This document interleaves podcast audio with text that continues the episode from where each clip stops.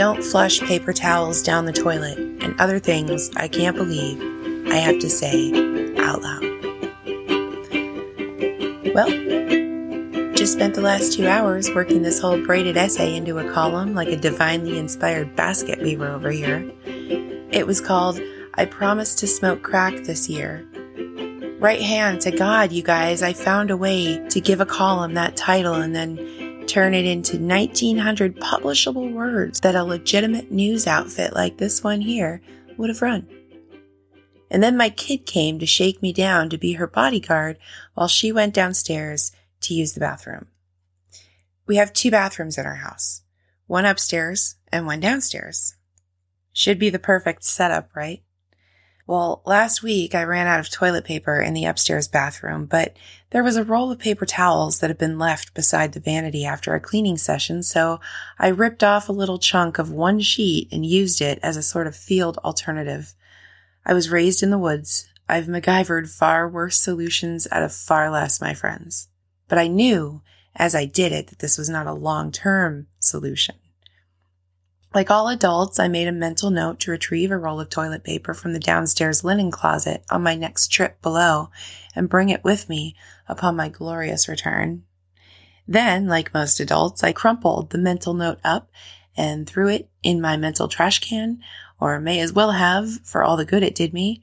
I did not retrieve the roll of toilet paper and I forgot to bring it upstairs with me, and my return wasn't even mildly exciting let alone glorious, so the whole stupid idea sputtered and died on impact, basically. Anyhow, that was like a week ago.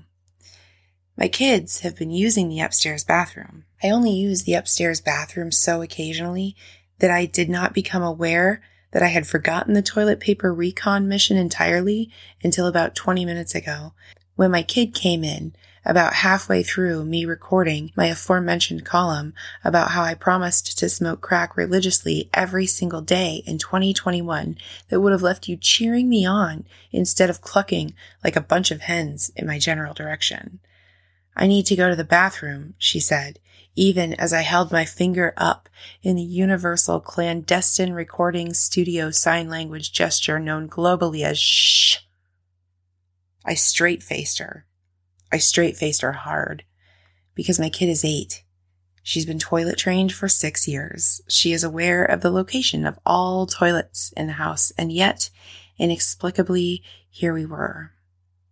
There are a lot of moments like this as a mother, in my experience where something comes out of your kid's mouth and you just gaze at them in genuine awe of the fact that they have lived this long, apparently abjectly unaware of the fact that they have thumbs and feet and more than enough self-determination to handle these minor crises of life entirely unassisted.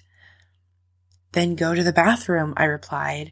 After a silence, I stretched out three seconds longer than necessary to punctuate the point my face strained against the laws of physics themselves to convey. And the switch washed over her so swiftly that I could only anticipate it based on an utter, utter avalanche of previous personal experience alone. I can't, she wailed at me, this frightful creature, half woman, half banshee, 100% shrill and histrionic. I, I started.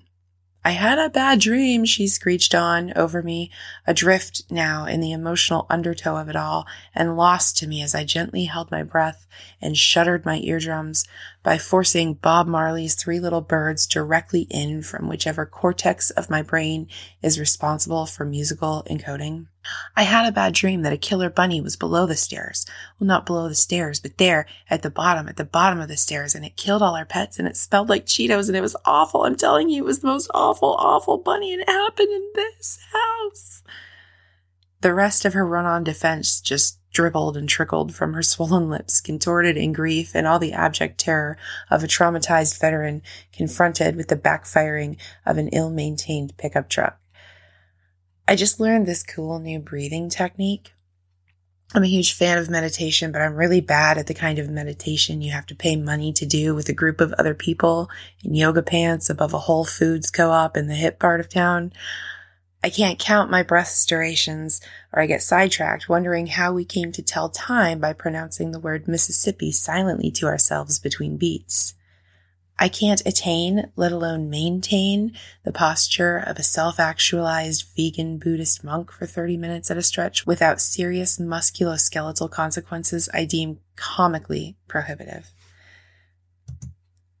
I'm better at this kind of meditation, the kind I'm doing right now, the kind that shoves a Phillips head right in between the grinding cogs of my thoughts and stops them, straightens their collars, brushes the dust off their lapels, and arranges them into orderly lines so that I can assign them spaces on this page right here.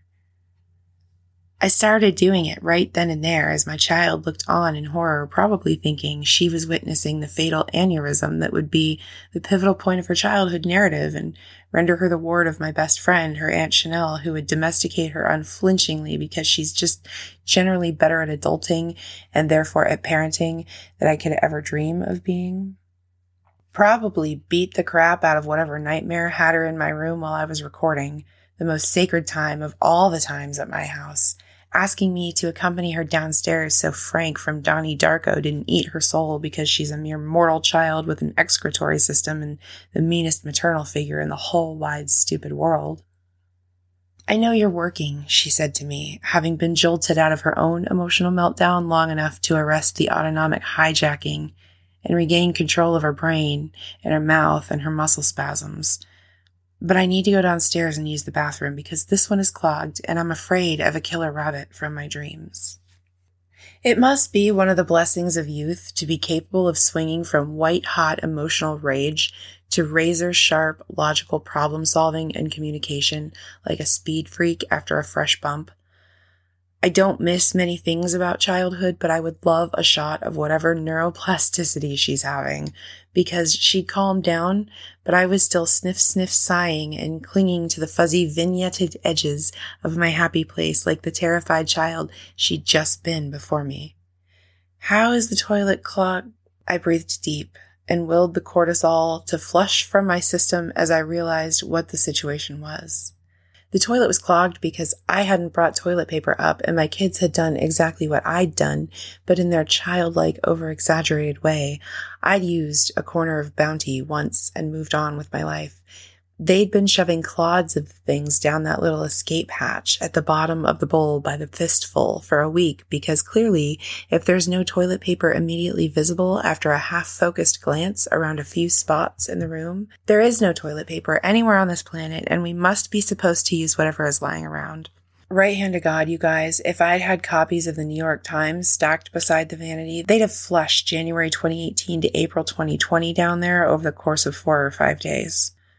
A couple weeks ago, my mother handed me an industrial sized case of toilet paper as I attempted to walk out her front door.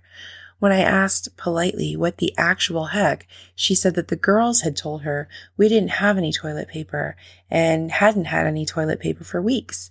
She looked at me reproachfully, as if she wanted to ask was I drinking again, even though I've never even been a drinker, surprisingly enough. We have toilet paper, I told her, dumbfounded. There's like 16 rolls of toilet paper in the downstairs linen closet. All they would have to do is stand up, walk seven paces to the closet, pick up a roll of toilet paper, and take it back to the toilet with them. We stared at each other for a moment as the chilling realization that my kids could tell my mother the sky is neon beige with fuchsia clouds and she would call the Associated Press immediately with the information as if she just spotted one of America's most wanted in the Tim Hortons drive-through line settled like a fresh layer of snow upon us both. I knew, watching my child weep openly at the reminder of the killer bunny and Monty Python and how funny he was, what was happening. I knew what had happened already and what was about to happen next, and none of it, you guys, none of it was any good at all. Defeated, I stopped my recording, highlighted the entire track, and blew it into the ether with a terse slap of the delete button.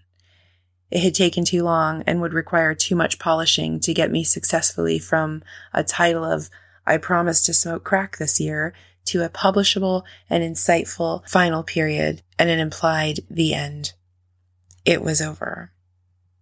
It was brilliant and cerebral, thoughtful and gently humorous. It was stick to your ribs style good stuff. And I just deleted it because I knew that there was no version of this evening that ended with my child seeing herself to the downstairs toilet or me not smearing Vaseline intensive care eucalyptus salve under my nose holes like the coroner in Silence of the Lambs and marching my resolved keister into the upstairs bathroom with a roll of toilet paper and the only plunger I've ever owned with a track record of not letting me down. I swear to the Almighty, you guys, I've never in my life smelled anything so atrociously, viscerally disturbing. And now it's associated in my head with Vaseline intensive care. So every single time my kids have a chest cold from now to eternity, I'm going to re-experience this nightmare. But perhaps the most egregious of all, dear friends, is that you will now never know how my promising to smoke crack for the entire year 2021 was actually the poignant and masterfully rendered crescendo to perhaps my greatest piece of written work to date. And I know that I won't talk to you before then, so as I let you go, allow me to give you my New Year's resolution ahead of time. I just came up with this. This year, I solemnly swear to teach my kids how to use a plunger and replace an empty toilet paper roll. So help me God.